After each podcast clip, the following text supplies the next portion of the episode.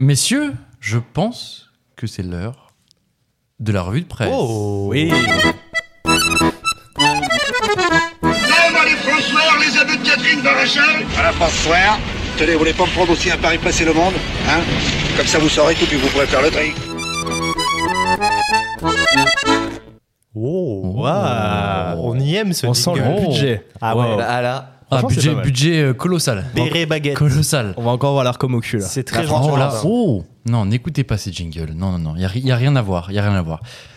On part lire la presse avec toi, Lux. C'est la revue de presse. Aujourd'hui, comme chaque semaine, trois articles que tu vas nous présenter. On commence avec un dossier de l'équipe autour du tabac dans le football. Tout à fait. Le tabac c'est tabou et on en viendra tous à bout. Et notamment dans un secteur particulier qui est le football. C'est en substance le contenu de cet article de l'équipe qui revient sur une inquiétude encore en vogue, la consommation de nicotine sous toutes ses formes au sein des clubs de football et dans les centres de formation. On se souvient de ces images filmées lors de la Coupe du Monde 98 où les grands noms de l'équipe de France fumaient des cigarettes le soir à l'hôtel, Fabien Barthès en tête, qui répondait aux questions de journalistes en se grillant une clope. Aujourd'hui, la tendance elle a un petit peu changé. La cigarette traditionnelle, elle a été pour beaucoup remplacée dans le football par le snus, un Ah petit Oui, sachet oui. de nicotine qu'on place derrière la lèvre. Pour les fans de ce nouveau tabac, c'est un moyen d'accélérer son rythme cardiaque sans connaître les désagréments liés à la fumée. Avec un effet qui n'a pas été prouvé, la consommation de snus est décrite comme pouvant augmenter les capacités des joueurs. Grégory Coupet, l'ancien gardien de l'équipe de France, témoigne dans cet article Quand j'entraînais les gardiens à Dijon et Bordeaux, on trouvait des sachets sur le terrain, dans les vestiaires ou à la salle de muscu. Sur le vrai tabac, sur la cigarette, le vrai tabac évidemment entre guillemets, un expert estime que 5 à 10% des joueurs professionnels seraient encore fumeurs quotidiens de nos jours. Avec des grands noms qui sont cités dans cet article. On a parlé de Fabien Barthès, on parle également de Zinedine Zidane, de Marco Verratti ou encore du légendaire Johan Cruyff. Un article à retrouver dans l'équipe magazine, l'hebdomadaire du quotidien L'équipe, encore disponible en kiosque. Et on part cette fois-ci à la découverte d'une tendance. C'est la demande en mariage, mais en public. On est le 15 juillet 2018. Maeva, elle célèbre avec son compagnon la victoire de l'équipe de France de football.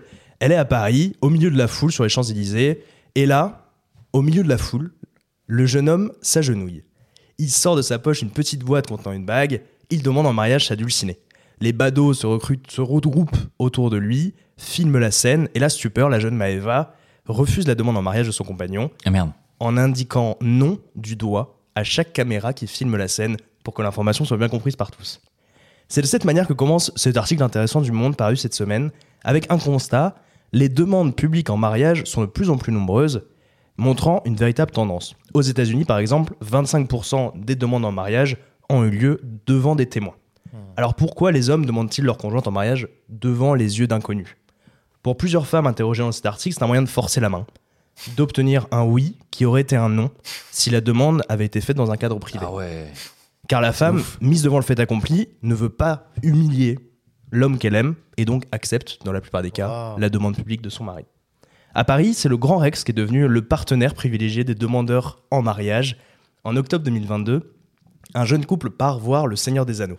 Entre deux spots publicitaires, une vidéo est diffusée. La vidéo s'achève par un Romy, veux-tu m'épouser? suivi par un oui de la fameuse Romy. Bref, c'est un article extrêmement intéressant à retrouver sur le site du Monde. Bon, on va faire un petit mix maintenant, un petit mix Un mix and match. inattendu, mais un mix, euh, car on part à la fois en Seine-Saint-Denis et à la fois à Cuba. Exactement. Cuba, dernier rempart socialiste dans un monde capitaliste à quelques exceptions près. Cuba, pays du Rhum, pays de Fidel Castro, pays de la lutte contre le blocus américain. Mais également, et ça on le sait moins, pays de la boxe. Mmh. Si on parle de cette île mythique aujourd'hui, c'est parce que la commune de Tremblay en France, en Seine-Saint-Denis, accueille en ce moment même 13 boxeurs olympiques de l'équipe olympique de Cuba. Mhm. Alors pourquoi, me demanderiez-vous? Parce que ces athlètes cubains, ces athlètes olympiques, ils ont besoin de s'entraîner pour renforcer leurs compétences, parce qu'en fait, dans un mois, ils jouent les Jeux panaméricains au Chili. Et dans un an, bien sûr, ils sont de retour en France pour les JO de Paris 2024. La mairie de Tremblay, elle prend en charge une partie des frais d'hébergement de la délégation cubaine, et elle met à leur disposition les infrastructures sportives qui sont déjà labellisées pour les JO. En échange, les Cubains de l'équipe olympique de boxe ont organisé un gala de charité où ils ont affronté leurs homologues français, donc l'équipe olympique de boxe euh, française, offrant un beau spectacle aux habitants de Tremblay qui sont pressés pour assister aux hostilités. Ils ont également reçu les écoliers de Tremblay pour leur parler sport et Jeux olympiques. Un bel article à retrouver sur le site de l'Humanité. L'humanité, bien sûr. Le Wow. site de l'humanité. Bien sûr. Non, L'Uma. de l'UMA. De l'Uma, bien sûr. Bien sûr. Merci marrant. beaucoup. Merci. euh, Merci. Le, le jour où la, la meuf a refusé sur les Champs-Élysées, le, le jour de la victoire, j'étais sur les champs à ce moment-là. Je ne l'ai pas vu. Ah, tu l'as pas vu Mais c'est vrai que le, franchement, fallait avoir du cran pour refuser devant tout le monde parce que t'étais tellement serré Ouais. et tout. Ouais, en fait, mais La tu crois pression qu'elles devait disent être oui folle. devant tout le monde et après, quand t'es rentré dans la bagnole, elles disent Bon, en fait, attends, je vais réfléchir. Ouais. Là, tu m'as mis un peu. Mais d'ailleurs, on a dit elle, mais euh, il y a aussi des femmes qui demandent leur. euh, Je suis pas sais pas. Ah bah si, je te confirme, j'ai vu des vidéos aussi de, de femmes qui demandaient aussi leurs hommes en mariage. Et euh, maintenant, de toute façon, tout est sur les réseaux. Donc euh, oui, euh, Et vous- vous que ce soit en pas, public euh, ou sur, sur une vidéo Instagram, c'est pareil, non? Moi, je suis. eh ouais, oui.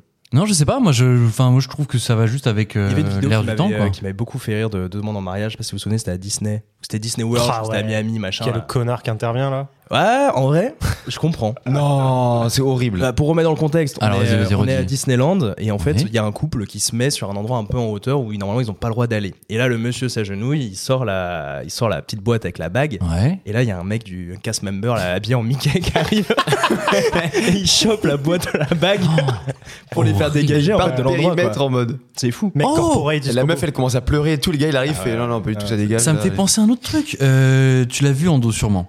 Euh, dans, euh, après un match de foot, un mec, donc un des joueurs euh, de l'équipe, va, Ah ouais, euh, oh va sur, euh, sur, donc, euh, sur le banc de Elle est folle cette vidéo. et, euh, il Oh. commence à mettre un genou à terre. Et là, tu vois donc euh, sa femme s'approcher, je, je- enfin sa future femme en tout cas, j'espère, euh, s'approcher.